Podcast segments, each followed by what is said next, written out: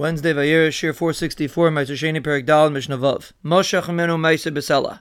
If a person was buying Meiser Sheni from somebody, and when the Mechira happens, the money is going to have Kedushas Meiser Sheni, and the peiros are going to go Lechulin. He didn't have a chance to give the money until the Meiser Sheni went up in price, and now it's worth two slime. Nisan Sela, he gives the Meicher a Sela, umishtaker besela, and he ends up gaining a sela, umaiser sheni shaloi, and he keeps the meiser sheni. Meaning he only gives the meicher one sela. He still has to be paid to the meiser according to the price that it's worth now. So therefore he has to add a second sela for pidyon, but that sela he could keep. That sela doesn't go to the meicher. Let's say he did a meshicha on the meiser when it was worth two. He didn't have a chance to give money to the meicher until it was worth a sela. He